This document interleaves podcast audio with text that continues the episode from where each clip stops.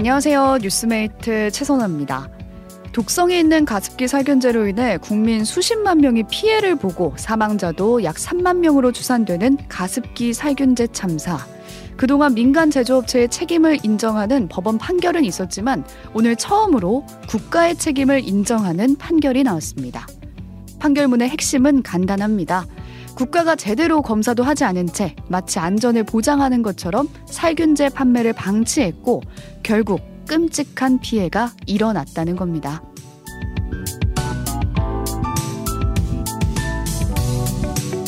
당시 판매된 가습기 살균제들은 무독성, 유해한 화학물질 함유되지 않음 이런 문구를 내걸었는데요.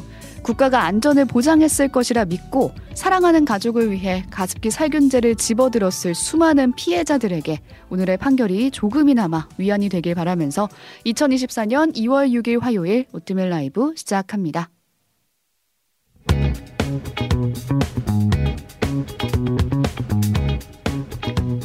오늘 본 뉴스 나눠주실 분 박수정 PD, 조석영 PD 나와 계세요. 안녕하세요. 방구석 특파원 박수정입니다. 뉴스 자판기 조성현 PD입니다. 네, 오프닝으로 소개해드린 뉴스 서경 PD가 준비해 왔습니다. 네, 가습기 살균제 국가도 공범입니다. 네, 오프닝에서 전해드린 것처럼 가습기 살균제 피해에 대해서 오늘 판결이 나온 건데 기업이 아니라 국가 책임을 인정한 건 이번이 처음이라고요. 네, 저희도 한번 전해드린 적이 있는데 음. 그동안 제조사와 판매사 책임만 인정이 됐고 네. 오늘 처음으로 서울고등법원에서 국가가 음. 유해성 검사를 제대로 안 해놓고 무해하다는 식으로 음. 이 제조사 판매사들이 광고할 수 있게 근거를 제공해줬다. 네. 이거는 국가가 잘못한 거다. 이런 음. 판결을 나온 판결이 나온 겁니다. 네, 그동안 저도 뭐 언론 보도된 걸 보면서 아 이거를 나라에서 제대로 뭐 규제를 했어야 하는 거 아닌가 음. 이런 생각을 했었는데 공식적으로 법원 판결은 처음 나온 거군요. 그렇죠.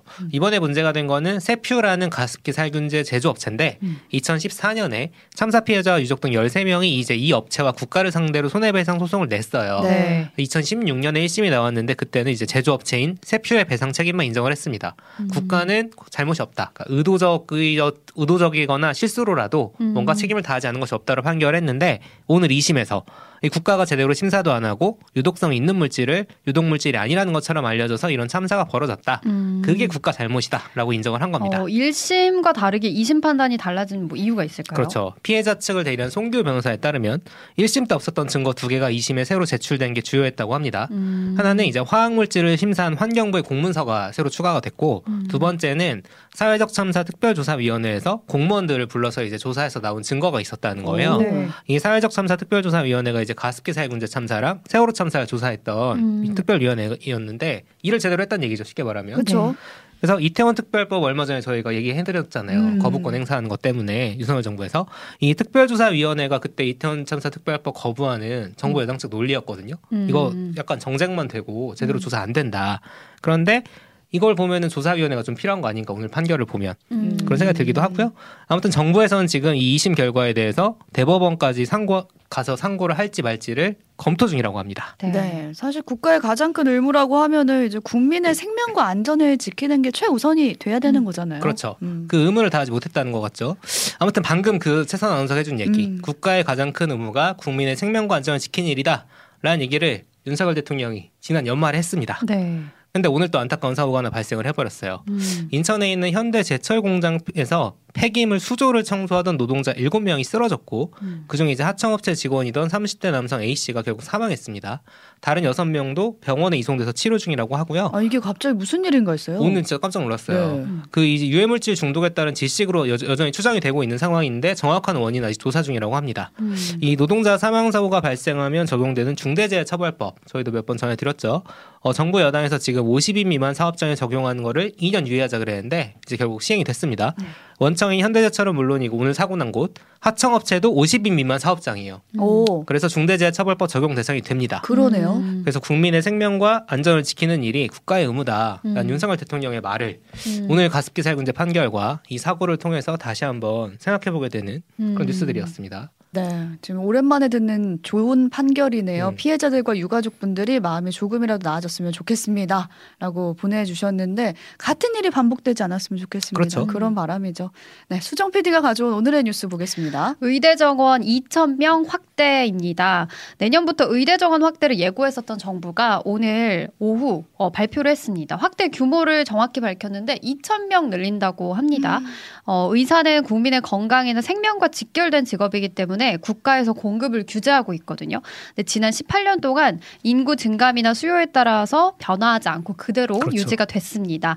2006년부터 3,058명으로 고정이 됐었어요. 근데 내년부터는 이제 플러스 2,000을 해서 5,058명의 의대 정원을 뽑게 되는 거죠. 네, 한 번도 많이 올랐죠. 그 엄청 오른 거죠. 그동안 네. 안 올랐으니까. 그렇죠. 근데 정부가 의사 진짜 부족하다. 지금 안 늘리면 안 된다. 지금이 때다. 음. 이렇게 보고 음. 판단을 내린 것 같아요. 그렇습니다. 조경 복지부 장관의 말에 따르면 벼랑 끝에 서 있는 필수 의료를 살리고 고령 사회에 대비한 의료 체계를 구축할 수 있는 마지막 골든 타임이 바로 지금이다라고 이야기를 음. 하면서 뭐 소아 청소년과 오픈런 음. 그리고 수도권 상경 진료 등 이런 의료 공백을 해결해야 한다라고 설명했다고 합니다.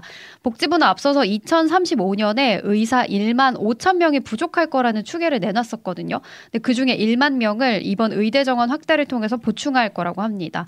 그러니까 2025년부터 2천 명씩 들어간다라고 하면 6년의 교육 과정을 거쳐서 이제 2031년부터 2천 명씩 더 그렇죠. 배출이 되는 셈이죠. 그래서 2031년부터 2035년까지 5년 동안 2천 명을 곱하면 그렇죠. 만 1만 명이 일단 되는 이걸로 거죠. 추가 배출이 되는 겁니다. 네. 네. 근데 여기에 대한의사협회는 줄곧 반대를 음. 해왔어요. 확대 규모도 굉장히 더 적게 잡았었고. 그렇죠. 그래서 오전에 말을 한 게 정부가 의대 정원 확대 강행을 하면은 우리 총파업할 거야라고 음. 예고를 했었거든요. 맞습니다. 의협의 주장은 이랬어요. 지역이나 특정 과목에 대한 의사가 부족한 게 문제지 음. 전체적으로 봤을 때 의사가 부족하진 그렇죠. 않다라는 음. 입장이었거든요. 뭐 그래서 비수도권 의대의 경우에는 정원의 60% 이상을 지역 인재 전형으로 충원하도록 추진할 방침이라고 하기는 합니다.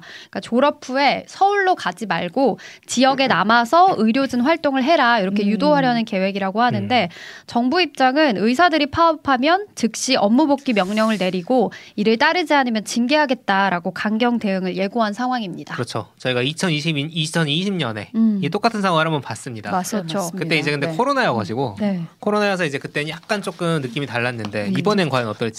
그렇죠. 그리고 이 뉴스 듣고 나서 당장 이게 올해 입시부터 적용된다고 맞아요. 하는 그렇죠. 얘기가 네. 들려오고 나서부터 아 이제 N수생들이 엄청 맞아요. 많아지겠다 이런 음. 얘기가 벌써부터 들려오고 그- 이게 있거든요. 기사-. 학원가에 이제 가장 먼저 이게 반영이 되고 있다고 하더라고요. 그렇죠. 이런 분위기가. 그래서 자세한 내용 궁금하신 분들은 오뜨밀 유튜브 뉴스탐구 생활의 의대 공화국 음. 이 편에 참고하시면 되겠습니다. 그동안 정말 미뤄왔던 건데 그렇죠. 음. 이번에는 하는 건가라는 음. 생각이 들긴 합니다.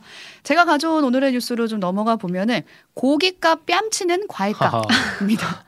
공감되네요. 네, 한국인이 가장 좋아하는 과일 뭔지 오. 혹시 예상하시나요? 수박. 어, 우와, 아, 지금 딸기?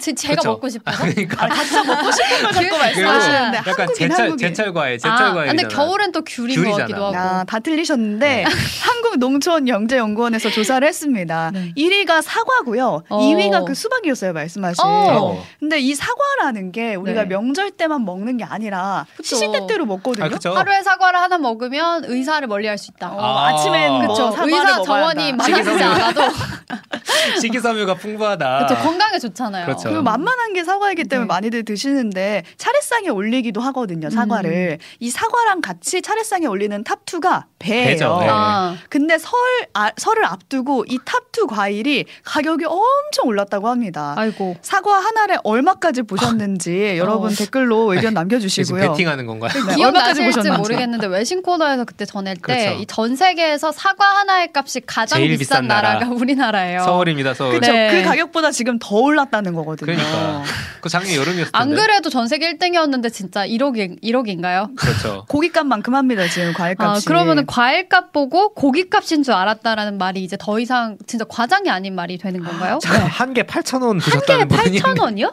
어 제가 이건- 조사한 것보다 더 많이 보셨는데. 이거 약간 재수용 진짜 좀 예쁘게 나온 그건가? 아, 지금 장모님께서 2,900원까지 봤어요. 어, 아, 여기 2,900원. 어디죠? 2,900원 정도는 저도 봤던 것 같아요. 이게 크기별로 조금씩 다 그렇죠. 가격이 다르긴 네. 한데 먼저 음. 통계청 조사부터 말씀을 드릴게요. 1월에 농축수산물 소비자 물가 지수를 보니까 음. 전년 대비 8%가 음. 올랐다고 합니다. 어. 근데 과일을 한정해서 보면은 28.1%가 올랐대요. 왜?